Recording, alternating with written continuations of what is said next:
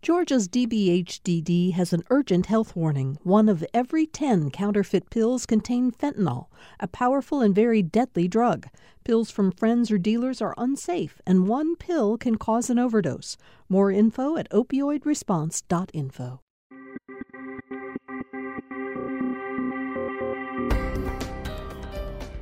Welcome to the Georgia Today podcast from GPB News. Today is Wednesday, October 11th. I'm Peter Biello.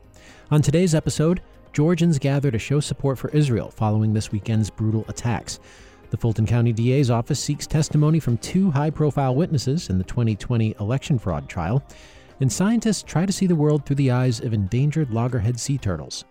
These stories and more are coming up on this edition of Georgia Today. Georgians are coming together to show support for Israel after Hamas militants attacked the Jewish state over the weekend. A rally in Savannah yesterday brought together elected officials and leaders from the nation's third oldest Jewish community. In Macon, a prayer service is scheduled for tonight. GPB's Sarah Kallis reports on last night's rally north of Atlanta. Religious and political leaders took to the stage in front of thousands in Sandy Springs to grieve the hundreds of lives lost in Israel. Atlanta Mayor Andre Dickens condemned the attack and said Israel, quote, has the right to defend itself. Atlanta resident Elazar Huisman showed up at the rally. He lived in Israel for a year. The strength that I that I that I feel, it comes from seeing my people and the people around us in other communities uh, unite together and uh, stand in the face of terrorism. Israel responded to the attacks with a siege of Gaza and heavy bombing. President Joe Biden pledged support for Israel, and so the U.S. is sending aid. For GPB News, I'm Sarah Kallis. The Fulton County District Attorney's Office is seeking testimony from two more high profile witnesses in the 2020 election interference trial scheduled for later this month. GPB's Stephen Fowler has more. New court filings indicate prosecutors want to compel Republican National Committee Chair Ronna McDaniel and conspiracy theorist and InfoWars host Alex Jones to testify in this month's trial for Kenneth Chesebro and Sidney Powell. Chesebro is accused of crafting a plan to send falsified slates of Republican presidential electors to Washington from multiple swing states. The DA's office says McDaniel heard about the scheme and discussed it with other co defendants, while Chesebro marched with Jones outside the U.S. Capitol on January 6th and allegedly discussed the fake elector plan with him. It's unclear if these proposed witnesses will testify. Jury selection is slated to start next Friday. For GPB News, I'm Stephen Fowler. Georgia's highest court has reversed a lower court ruling that dismissed indictments against six former jail officers who had been charged in the death of a Fulton County jail detainee. 32 year old Antonio May died in 2018 after the officers beat and pepper sprayed him and repeatedly used a stun gun on him. The unanimous Georgia Supreme Court opinion released today means prosecutors can continue their case against the officers who are charged with murder. After 26 years in Georgia prisons, a convicted murderer who became the face of 1990's tough on crime policies is now living outside prison walls.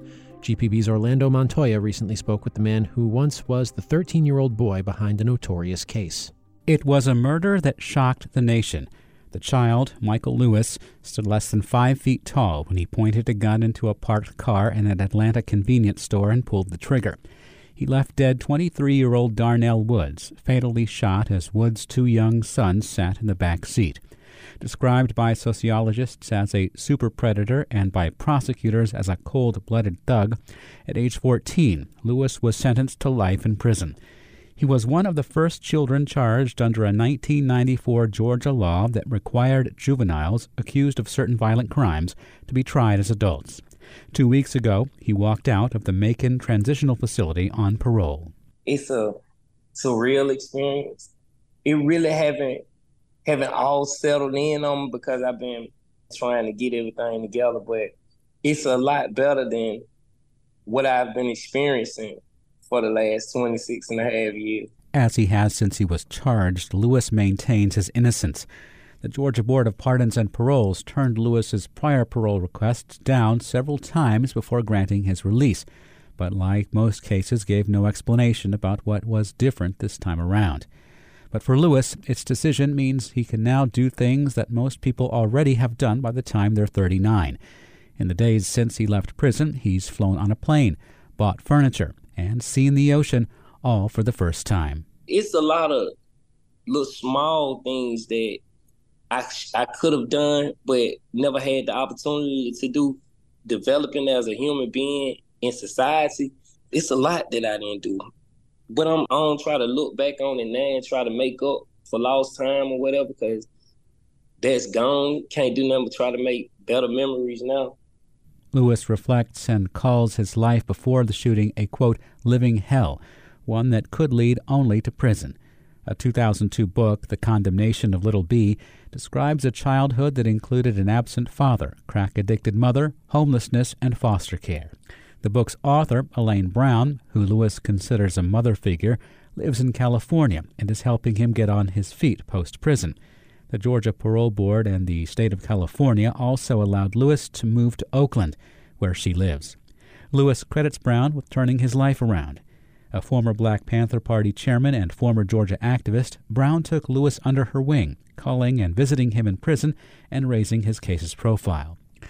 Lewis is now working for Brown's nonprofit organization that is developing a mixed use affordable housing community.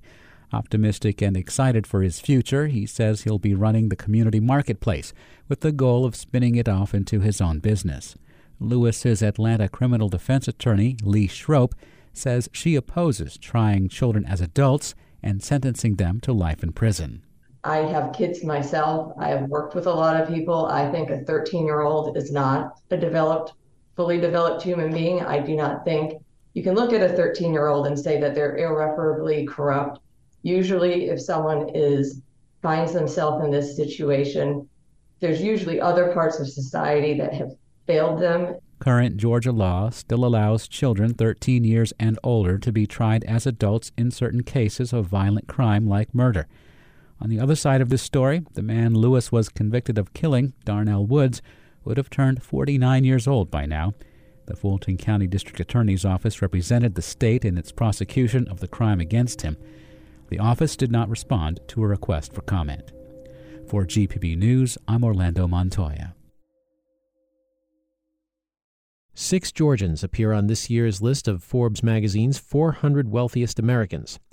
Bubba and Dan Cathy and Trudy Cathy White, children of Chick fil A founder Truett Cathy, are the state's wealthiest individuals, each with $9.7 billion and tied at 76 on the magazine's national list. Home Depot co founders Bernie Marcus and Arthur Blank are listed at numbers 89 and 118 nationally, with 9.2 and $7.9 billion, respectively. The biggest change from last year's list involves media and automotive giant Jim Kennedy, chairman emeritus of Cox Enterprises. He slipped from number one to number six in Georgia with $6.7 billion in net worth. Walmart plans to build a new $350 million milk processing plant in Valdosta. The company said today the facility will provide milk to more than 750 Walmart and Sam's Club stores in Georgia and neighboring states. Governor Brian Kemp says the plant will create 400 new jobs as well as new opportunities for Georgia farmers. The retail giant's move follows the lead of other grocers such as Kroger, which are building their own dairies to control production in a price sensitive industry. Tracking individual COVID cases hasn't been as consistent as it was before the public health emergency ended in May, but community level data is still coming in through wastewater tracking. GPB's Amanda Andrews has more. Wastewater Scan is a nationwide program collecting anonymous data on the presence of COVID 19, influenza, RSV, and nine other diseases. The data includes locations in Atlanta and Columbus and is available online. Program Director Marlene Wolfe says this information can serve as an early warning of increased infections. We're entering the fall and colder weather, and we're prepared to look at influenza and RSV and other important respiratory viruses as well, and keep an eye out to see whether those COVID numbers do begin to go back up again. Data collected is online within 48 hours. Wolfe says the goal is to share this information with city officials and public health leaders. For GPB News, I'm Amanda Andrews. A California based company is one step closer to building an electric aircraft manufacturing plant east of Atlanta. Archer Aviation said today that it has closed financing agreements for the facility under construction in Covington. Once in operation, it's expected to employ about 1,000 workers and build more than 600 aircraft per year. Archer is a five year old company and part of an emerging niche in the aircraft industry focused on small takeoff and landing vehicles, sometimes referred to as air taxis, intended for short trips within cities. A U.S. solar cell manufacturer that went bankrupt six years ago is restarting its manufacturing plant in metro Atlanta's Gwinnett County. Suniva temporarily shut down its facility in Norcross in 2017 amid competition from a glut of cheap Asian solar panels. The company said today that private financing and the Biden administration's climate law tax credits are fueling a return to production planned for next spring. Loggerhead sea turtles long have been classified under federal law as a threatened species, with most conservation efforts focused on protecting adults. But in coastal Georgia, some researchers are turning their attention to the little ones and trying to see things from their point of view, literally. GPB's Benjamin Payne reports. Jekyll Island on Georgia's coast is a popular nesting spot for loggerhead sea turtles. One reason, says Georgia sea turtle conservationist David Zilo. We've got a, a, pretty stringent lighting ordinance, so that restricts the amount and types of lighting that can be emitted onto the beach during sea turtle nesting and hatching season. Even so, the law doesn't entirely eliminate light.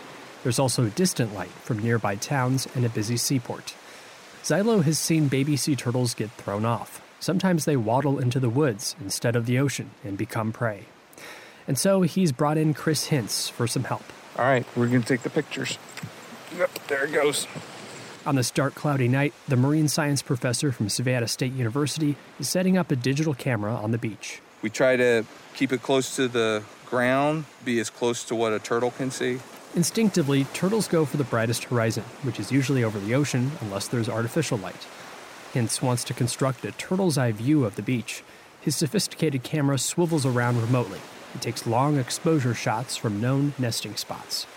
Grad student Emma Patterson is helping him. She says the goal is to pinpoint the precise locations of light pollution. A lot of people were hesitant to look at it because they thought it could impact tourism and things like that if they start looking at lighting impacts. And so now it's finally become, I guess, important enough. A few days later, I meet Hintz back in his office at Savannah State, where the real magic happens takes about, I don't know, 30 seconds, 45 seconds for it to process. There's 130 million pixels across all those images. A computer program he and his team coded themselves is turning the pictures into turtle vision. It's based on prior research into how turtles see the world. Finally, the computer spits out a panoramic image. It's dominated by shades of blue and punctuated by splotches of bright white from light pollution. It's like putting on a pair of night vision goggles if those goggles were made by Smurfs. Turtles can see blue so much better than we can. We just can't see it, so even if it's there, we just don't notice that it's there.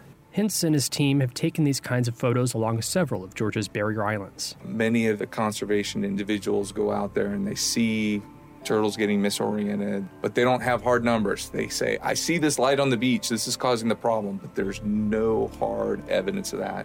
And I think we're starting to produce that. Hintz hopes to make this turtle vision data widely available to conservationists. This could help them adjust habitats and nests in order to shield hatchlings from the worst of the light pollution. For GPB News, I'm Benjamin Payne in Savannah. And Game 3 of the National League Division Series between the Atlanta Braves and Philadelphia Phillies is scheduled to start this afternoon in Philly. Bryce Elder is scheduled to get the start for the Braves. The series is even at one game apiece. And that's it for this edition of Georgia Today. Thank you so much for tuning in. Tomorrow, on All Things Considered, we're going to be doing a live remote broadcast from Eventide Brewing. That's just south of Grant Park and right next to the Beltline, which is actually going to be a subject of conversation during All Things Considered. I'm going to speak with the Beltline CEO, Clyde Higgs. I'm also going to be speaking with poet Jericho Brown and the CEO of The Giving Kitchen, which is a nonprofit that helps people in the service industry, the food service industry, who are down on their luck. And why not? We're going to talk a little bit about sports as well. Join us for All Things Considered tomorrow from 4 to 6. And if you're in the Atlanta area, feel free to stop by Eventide Brewing from 4 to 6 and watch all the conversations live. You don't need a ticket, but you can learn more at gpb.org/community. If you haven't yet subscribed to this podcast, we hope you'll do it. We'll be back in your podcast feed tomorrow afternoon with all the latest news. And if you've got feedback or a story idea, we'd love to hear from you. Email us at georgiatoday at gpb.org. I'm Peter Biello. Thanks again for listening. We'll see you tomorrow.